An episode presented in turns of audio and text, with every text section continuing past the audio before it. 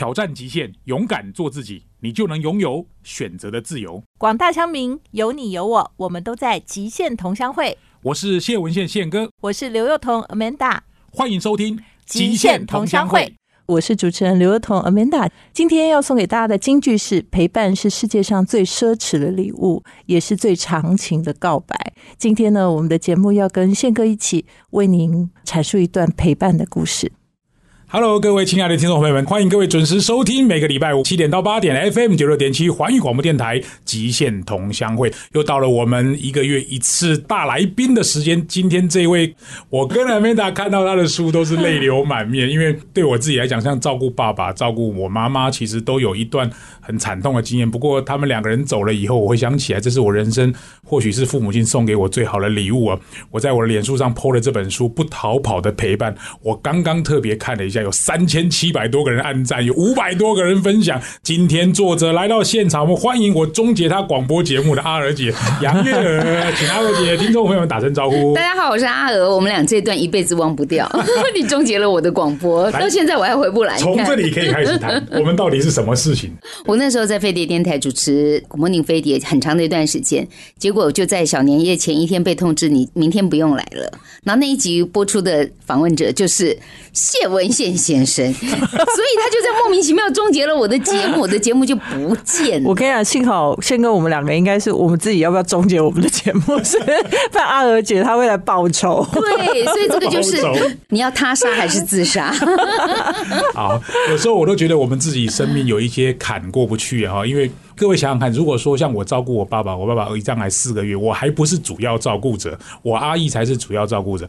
如果阿娥姐要照顾她的公公，照顾她的妈妈，照顾她的女儿，最后还有个她的妹妹，然后在十二年来，这四个人依序发生。你想想看，如果发生在都是你的身上，你的角色非常的复杂，你应该如何面对这种照顾的角色？今天阿娥姐。透过他这本书彩石出版的《不逃跑的陪伴》，会跟我们做最深的剖析。故事发生在民国一百年，一百年 的医院门口，十月十号，国庆日那一天，真的是我展开了长期照顾。我不知道，我就从此会变成一个资深照顾者。所有的照顾的者都是没有看时，没有看日，就是今天，就是现在。你要把手边事情放下。我就在那天，医院通知我们去签名，因为我公公是倒在小三家里头。所以我们去到现场的时候，我说：“哈，你是小三？”他说：“不，我是小四。” 其实我都不知道这个故事起头，除了 本来不是我心里想说，我们本来应该是从一个感觉很动人的开始，结果没想到我们不知道该怎么面对一个小三跟小四。我们接到了一个烫手山芋，医生问我们他有没有什么慢性疾病什么的，我们都不知道。可是旁边这个妇人呢，对答如流，他的旁边又站了一对年轻的夫妇啊，应该是他的孩子哈，也都很清楚知道我公公的状况。而我和我先生站在那里，我们是法律上可以签字的人。但是我们一无所知，我们就这样接到这个烫手山芋回来了，然后已经中风了嘛，必须开刀。那开刀中间的等待，我们就去了小四家，我想知道一下他们发生什么事。然后进去之前呢，我那请问这时候有小三出现吗？小三后来才出现，后来不知道他跑去小四那里了。我不要打断那个阿姐的故事。我进了那个社区，我没有进门，我先到门口问了一下警卫。问警卫说：“哎哎哎，今天有人偶遇偶遇送救，哎呦，一对昂阿婆跟他们是在玩下，不用下的吼吼，一对昂阿婆，原来在别人的眼里，他们是一对正常的夫妻。对，但是 but 他是介入我婆婆家庭的小四哦，小四哦。然后我到了屋子里以后，其实我知道你应该跟我公公也有很深的情感，因为生活在一起这么久。我问你说你有什么想法，他就骂我：哎，你们这种没理人。”嘴巴最烂的，我告诉你，不会跟你们这种人做朋友。他先声夺人，他要先骂我，然后我以他骂傻了。任何的对话就开始先骂人，就先骂我。然后我先生就回到主题，他为什么倒下来？其实我们刚刚已经听到警卫告诉我们，他们两个吵架。我告诉你，男人千万不要吵架。躺在别人家，我告诉你很难处理的。如果要在别人家，请千万切记不要吵架。对，如果要吵架，千万切记要在自己家。其实我觉得在外人眼里那是他的自己家。对了，对。然后他说他当天吃了一个粽子，然后喝了一杯红酒，然后就变这样子了。谁相信啊？但也无从查证了。当他骂我之后，我心里面的一把尺就转弯了。为什么？我本来问他的意思是，如果你跟我公公有感情，我必须顾及我婆婆的感受，我要在两边折中一下。嗯嗯嗯，我是出于这样出发点。结果你骂我啊，谢谢，不用了。医院里面的名字我就给他隐藏起来，你查不到，查不到，查不到。我后来回去跟我老公讲说，这样好像很狠。但是这是我们你是说把你公公的名字隐藏藏起来，他就再也不知道我公公到哪里去了。后来就透过很多关系来，我觉得他是有感情的。我知道这样子也不道德，可是不道德这件事情，到底是你先还是我先？就是我再也不让你知道这个人讯息，对你才是最大的惩罚。因为其实你跟他是有爱的。是。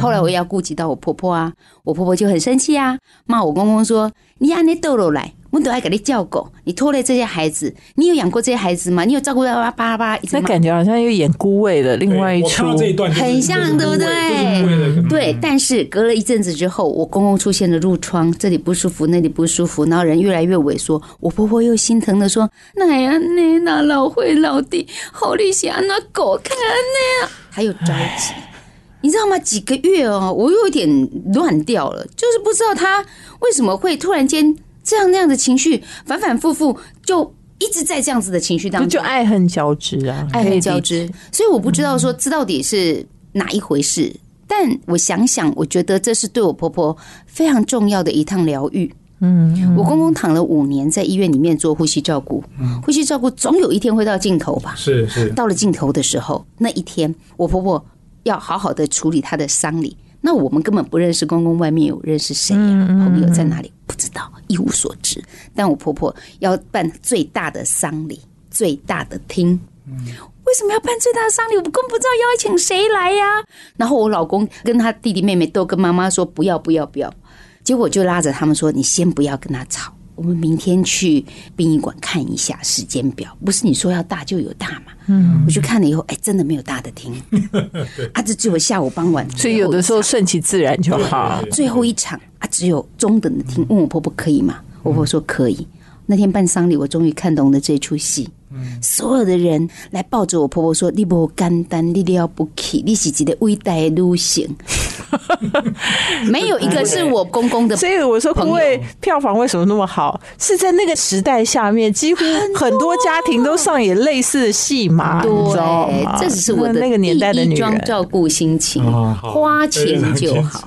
对，好，我相信阿二姐现在的心情，因为你把它说出来写成书，应该是都放下了。我后面会讲到我妈妈的故事。我妈妈辛苦了一辈子，但是她最后因为气切倒下来，这样照顾，我觉得对她很辛苦。但她年轻的时候喜欢在衬衫外面扣子上面挂一串玉兰花，我一直记得妈妈那个花香的味道。希望大家除了这本书不逃跑的陪伴，而我真正的意思是希望大家陪伴要趁早。休息一下，不要走开，更精彩。第二段马上回来。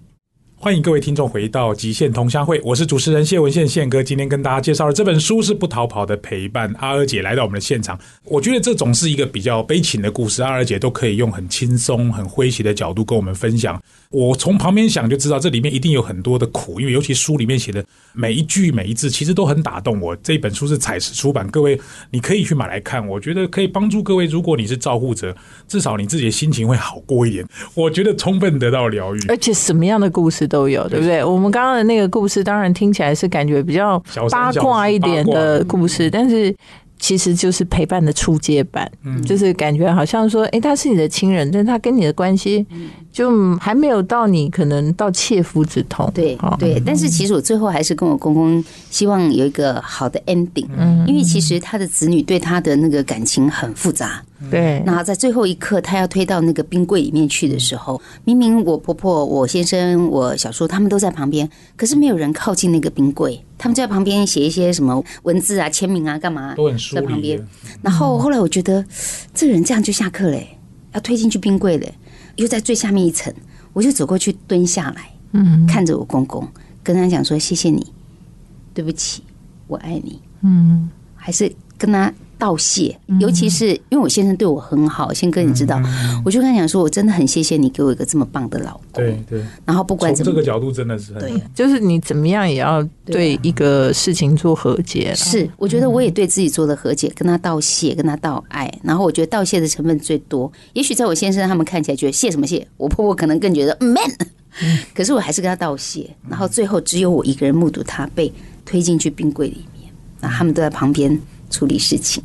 其实没有那么多事情，但我有看到他们装忙装忙。我想那一时半刻，即使他已经倒了五年，躺在那里，真的到了那一刻来的时候，人还是傻掉哦，对，还是不知道我到底要怎么面对。至少我看到我婆婆是这样哦，她就。忽然间想要云淡风轻又不行，想要哭他又觉得他也没有什么要舍不得这个人要怎么哭？嗯，那这只是序曲，就是从我公公开始倒下来。我记得我妈妈那时候很清楚知道我公公的个性跟他的际遇。当初我要结婚的时候，他还反对让我嫁给我老公。嗯，他跟我老公说：“红流记的代际。”哎，遗传，遗传，不会啦，不见得。有些时候就是他儿子可能是会很抗拒他父亲的这种行为，反而会是另外一种极端。对了，可是我老公很有 guts，他知道我妈妈有这样 murmur，他就上班请假哦，专程跑去基隆，单独约了我妈妈，跟我妈妈讲说：“哎呀，我一定会好好疼爱。”你的女儿还没结婚的时候，还没有结婚的时候，然后我一定会捍卫我的家，因为我的家就是被肢解的，就是被外遇影响的，所以我一定一定不会发生这种事。懂？我们如果这个刚刚是初阶版嘛，嗯，我们现在需要进阶到对。其实现在我们也一次一次的在面对这件事情的时候，也是另外一个很难。我妈妈其实是有忧郁症跟躁郁症混杂的。也很辛苦，一辈子都做劳务工作。可是因为我妈妈很多的那个情绪对我们是勒索的，所以我其实对妈妈有很复杂的感情。嗯，因为妈妈不是没有养育我们，她其实也照顾我们长大，也不是虐待我们。可是我觉得情绪是我很难招架的。可能很多听众朋友会有这种感觉。我帮你做牛做马都没关系啊，你不要讲话给我糟蹋。我妈妈就是嘴巴会，你知道我老大不好养，然后我妈经常会跟我讲说：“黑的是对北部不好啦。”这样的啦，生一个哈啊，这样子哦，好，你来给你糟蹋一个，你的怎样什么滋味啊？啊，我就觉得你明明也很心疼女儿，我那大女儿睡不好，对她也很心疼，你何必要讲这种很恶毒的话？然后我公公这样倒下来，我就说妈，阿那豆落来给些买些不舒服，我觉得我们还是要照顾好自己的身体。我讲这话，我妈说，哎，我怎么得睡哥？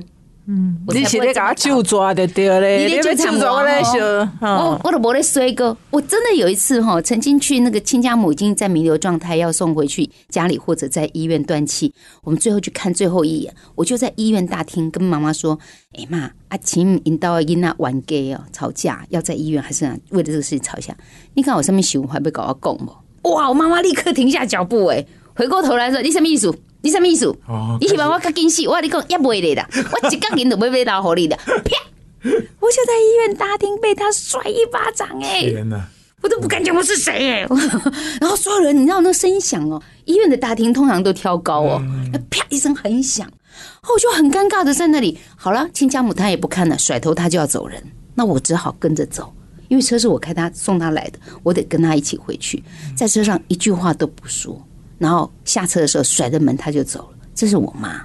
等到我妈妈，她有糖尿病又有高血压，一个感冒发烧，发烧，对，那个发烧不得了，晚上一下血糖就飙到八百。可是当时还是住在哥哥家，嗯，我并不知道。可是当我知道说他状况不好的时候，我说不行，我们要赶快去看医生。等到我们送到医院去的时候，血糖就飙到八百了，在急诊室马上要决定要不要插管。嗯。我自己做的节目访问过很多的专家学者，我觉得七十几岁了哈，人生不一定有什么目标或者是梦想要追寻。如果拼得过就过，拼不过我想放手。嗯，我哥哥也同意哦，嗯，他同意哦。后来我就离开，因为那天我要电视要录影，我去安排一下事情，我才离开，哥哥就打电话来说他签了。嗯，医生其实也很会 sales，我告诉你，你敢讲。签呐，他会好啊！你为什么不签？七姐插管就是为了要救他的命嘛。其实有很多时候，这个是我们的医疗上面的制度下面的产物。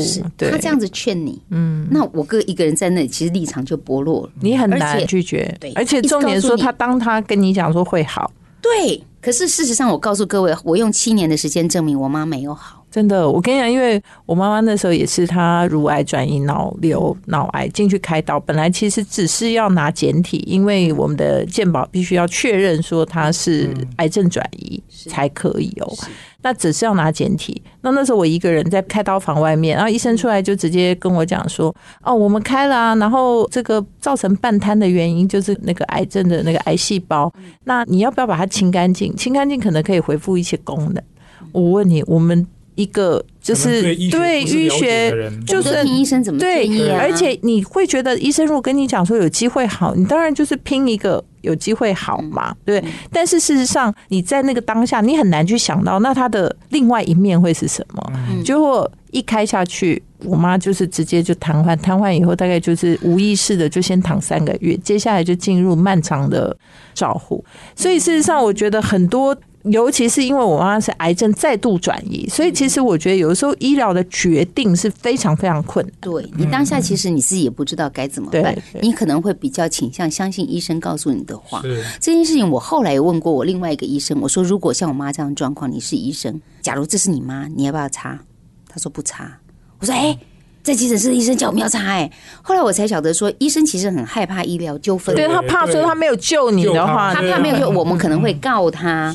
好，不管，反正就是救回来了。等我再赶到医院的时候，我妈妈还在急诊室，我哥人不见了，到哪去了？我就在找啊，结果就在急诊室边边呢。我看到他跪在那里祷告。跟他主耶稣祷告，求主耶稣可以救活我妈妈。他将来要带我妈妈去旅游，带她去吃美食，他会听妈妈的话。好，这些我就站在他旁边听哦。听完以后，我完全释怀了，因为他讲的这些梦想我都实现了。我有陪妈妈，我带妈妈，我有在他身边啊，旅游啊，吃美食啊，我都做过了。可是他就觉得是很遗憾。好吧，不管怎么样，他就是救回来了，总要回家。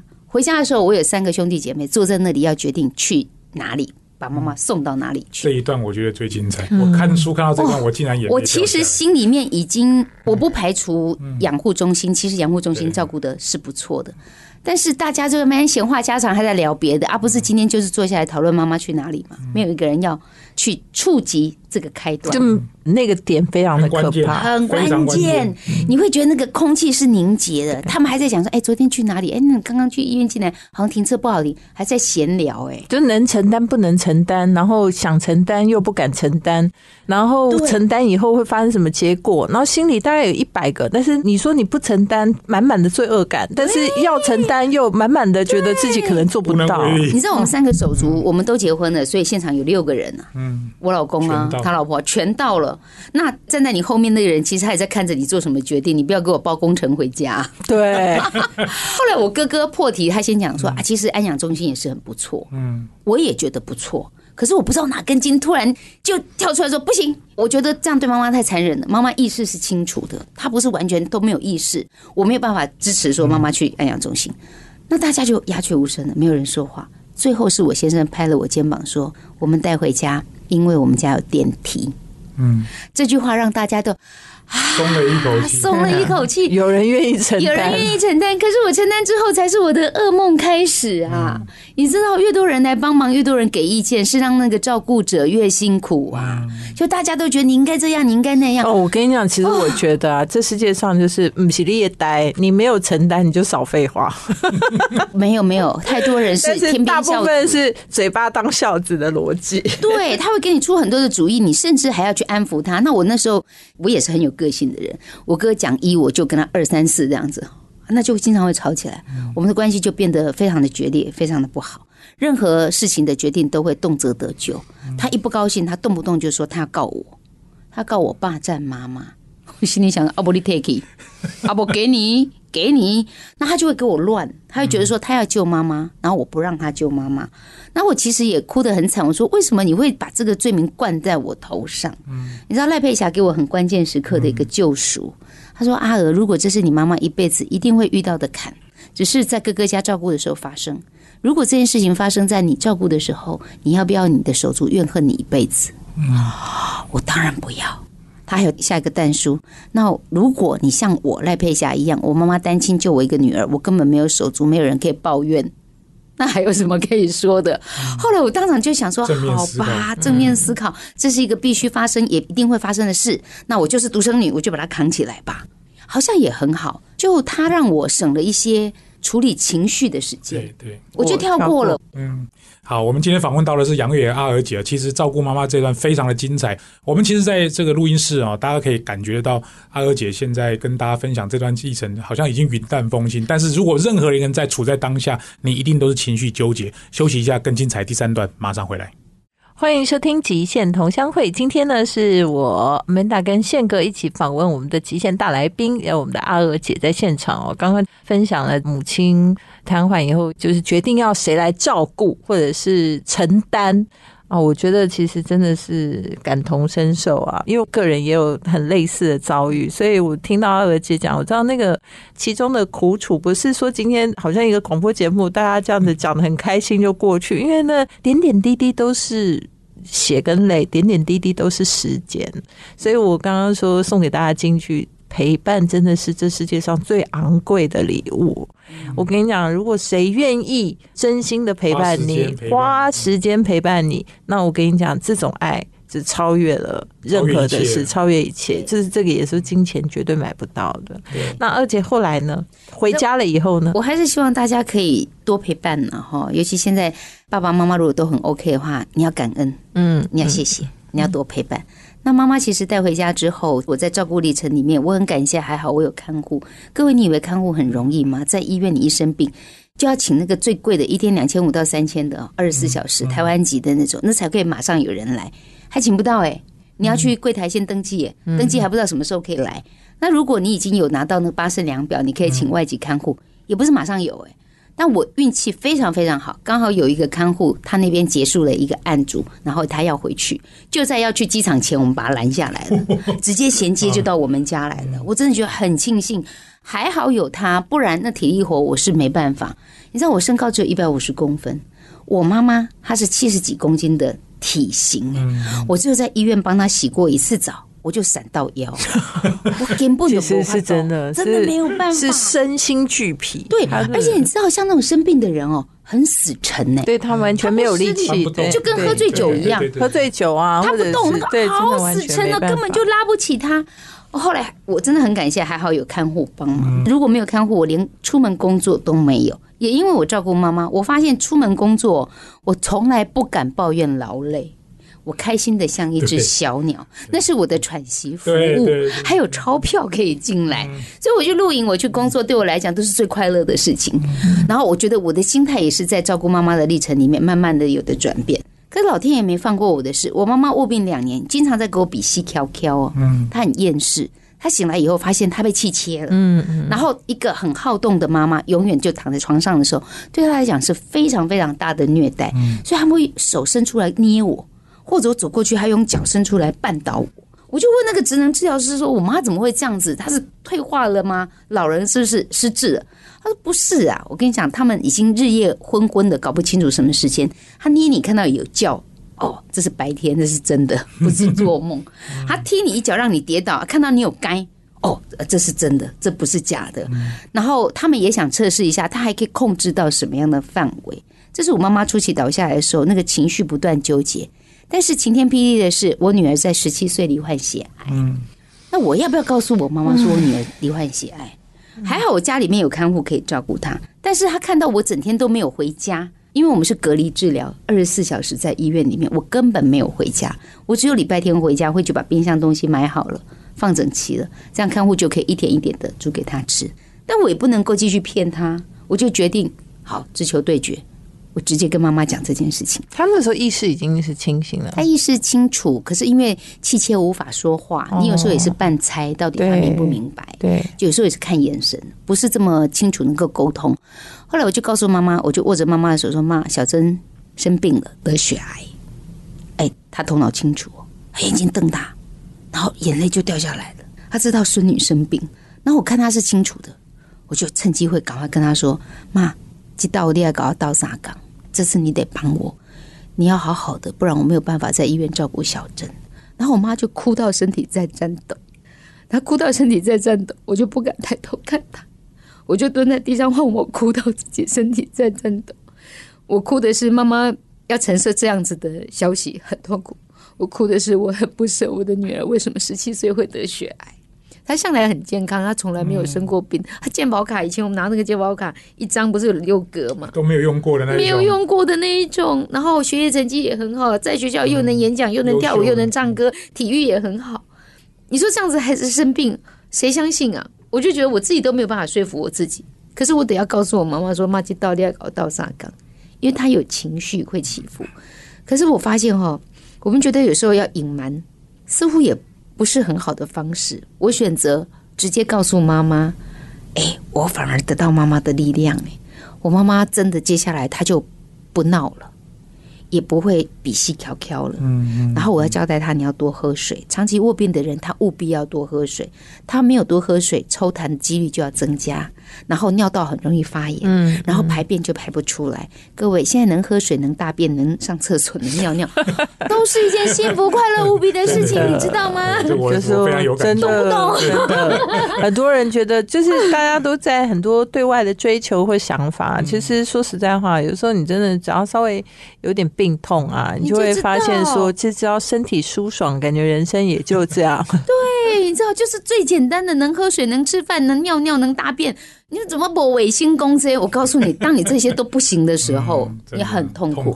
可是谢谢妈妈，那个时候她真的就很帮忙。就不闹情绪，所以六日我把东西买好，一到五就一定去医院陪伴小珍二十四小时。新哥当时我不是被 fire 掉嘛，我把时间轴拉长一点，我真感谢我被 fire 掉。为什么？因为以前我们做 live 节目，早上六点，每天都要去，每天我都要现场。你要我去跟老板讲说我不做，我觉得我宁可人负我，我不负人呐。我觉得我讲不出来。可是你把我 fire 掉了，我又去加拿大玩了一趟回来。然后我又接了一个三 D 电视台的电视节目，好，就是该玩的也玩到了，然后收入也有了，然后女儿生病了，哎，好像也不错，因为那个治疗是二十四小时，我就可以直接在医院完完整整的陪伴我女儿。然后电视作业跟广播不一样，电视作业是我一天就录完五集的节目内容，所以我礼拜五那天要录影，然后那天刚好我们家大女儿玲玲学校没课。她那学期就她那一天没有课，她来一夜呃换班 play 照顾妹妹，哎，我就这样子安稳的度过八个月，我没有请看护帮忙，我没有请别人来帮我代班，就完全是我们自己家里的人这样轮流照顾，一直到小珍痊愈。我觉得。你在抱怨你现在遇到的挫折，可能时间还不够久。你如果像阿娥姐这样子，时间久一点，回头我还谢谢老板 fire 我。嗯，天注定，天注定。所以老天爷在帮你安排一条路，那这条路你还没有走到后面的时候，你可能觉得怎么那么多石头，怎么那么多坑？可是其实后面的路，嗯，很好走哎。但你可能不知道。可是毕竟小珍上高三的那一年，要准备学测，要不要让她继续学测？要不要让他继续升学？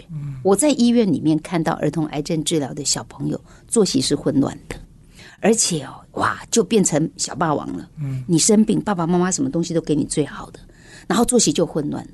啊，没关系，不舒服，想吃再吃啊，不吃就不要吃，不睡也没关系，就被溺爱了。嗯，然后他们的手足另外一个孩子，往往就会被忽略或者被牺牲，甚至于要被要求说：“你不要跟哥哥抢，哥哥生病了，你怎么没有？”当哥哥呢？其实另外一个小孩就非常的不莫名其妙的被惩罚似的。我就提醒我自己说：哇，我好感谢我们家老大可以来帮忙，很棒。我也告诉小珍说：小珍，我们现在生病了，我看到这么多孩子们这样子的生活作息是不对的。我自己做健康节目，我觉得三餐不正常，作息不规律，怎么会健康？嗯，一定不可以。我说我们照表操课好不好？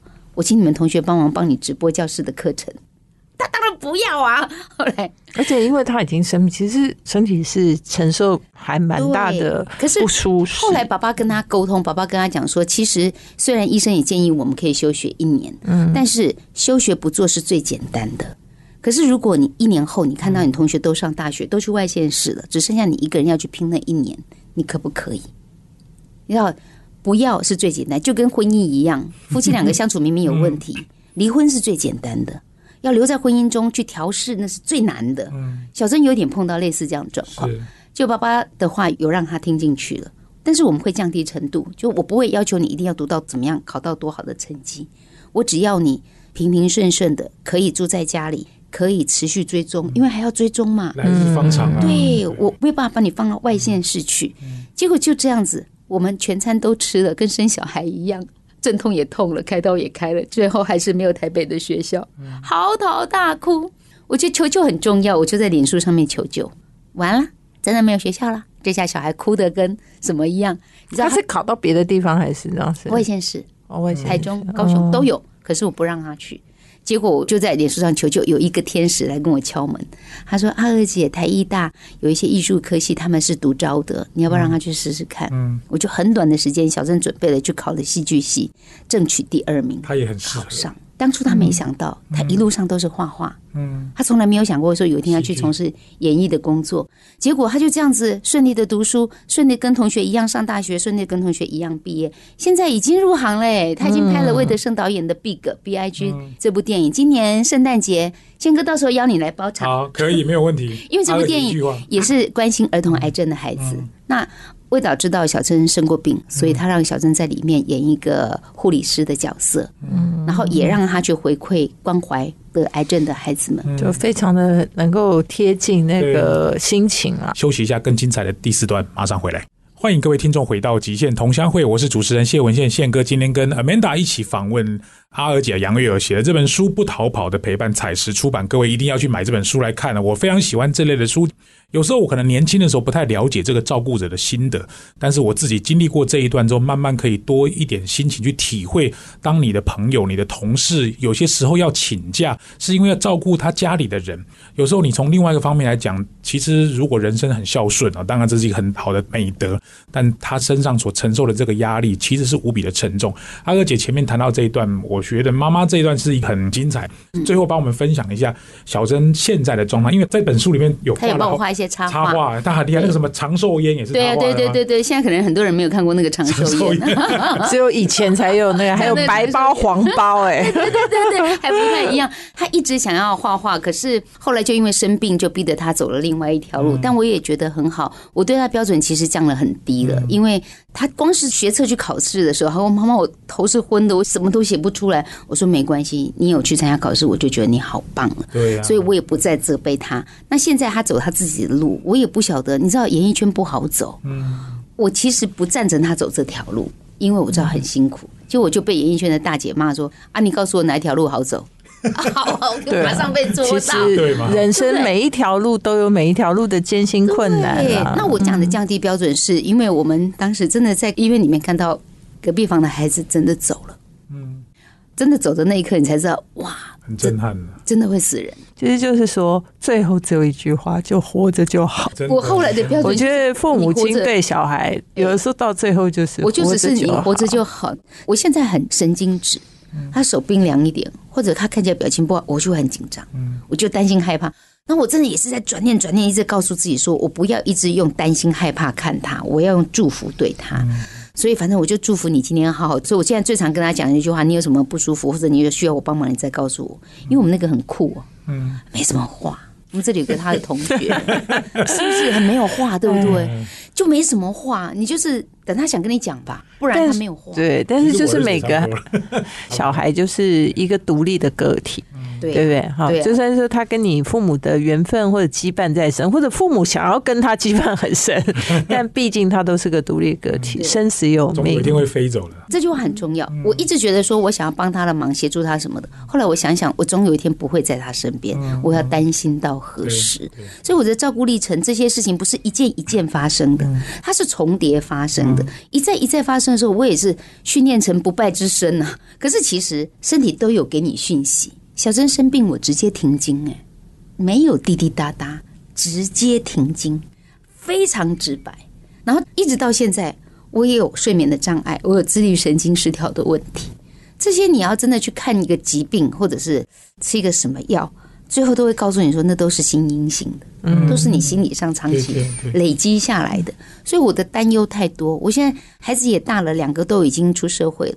我写这本书《不逃跑的陪伴》，我觉得真的是刚刚好的时机，正好就让我有机会来见见里面到处宣传一下，要不然他们都比我还要忙。那我也不要一直把那个专注力一直放在他们身上。然后我也觉得我也要做更好的练习，就是我要照顾好我自己。我是照顾者，我值得更好。我如果不好，他们没有一个会好。所以在照顾的历程十几年下来，我发现我得到最好的启发就是，我要先照顾好自己，否则我没有能力可以照顾别人。对我真的很希望有一天去听你们合唱团。也来哦，来哦，对对今年哦，六月三号哦疫情，我就嗯后来就中断。真的，我很喜欢这种感觉，因为我们终究这一辈人要走出我们自己，要放手了。因为小孩子终究他会飞走的。对，希望大家都能够更疼爱自己一点，否则你会每天就只是很忙碌。不知所措的在忙，而且我也练习了一个蛮好的训练，就是不要再被外在的事物牵着我的鼻子走。因为很忙的时候，三四件事情，就我到底要往东往西，我都要回到我的心里面，把这事情分出顺序来。有些事情没有那么急，没关系，明天再说。可是我们是急性子，又想展现自己很有效率，其实真的不用哎、不用把自己逼死哎、好，今天访问到的是阿尔姐哦，这本书非常的精彩。对我跟阿美雅在看的时候，其实我们都有相同的感触。今天很难得在三月份的今天访问到阿尔姐，在陪病相伴的路上，如何选择面对，学会转念，正向克服，让自己好好喘息。今天真的非常精彩，谢谢阿尔姐，也谢谢各位听众，我们下个礼拜再见，拜拜拜拜。欢迎收听现场观点。今天呢，跟这个阿娥姐谈这个不逃跑的陪伴呢、我觉得陪伴这件事情真的非常的重要。其实我自己写了一本书，叫做《勇敢是要勇敢放弃》，但是这一年多来，我又在想一个问题，就是人生中啊，真的会有一些事情是不能放弃。那如果你不能放弃的时候，你又无法转进，或许你就必须要让这件事情从你身体或者从你的精神，就从你身上掠过。但是你要掠过，你要准备什么样的心情？你要能够用什么样的心态面对？我觉得阿娥姐今天。给了我很多启发。那在收听这个节目的人，你或许我们在同一个年代里面，我们的父母亲有些什么样的想法，我们的小孩有些什么样的想法，最终能够陪伴我们自己的，就只有我们自己。所以我非常喜欢二姐最后送给大家的，就是好好照顾自己，好好陪伴自己。今天非常谢谢大家的收听，我们下周见。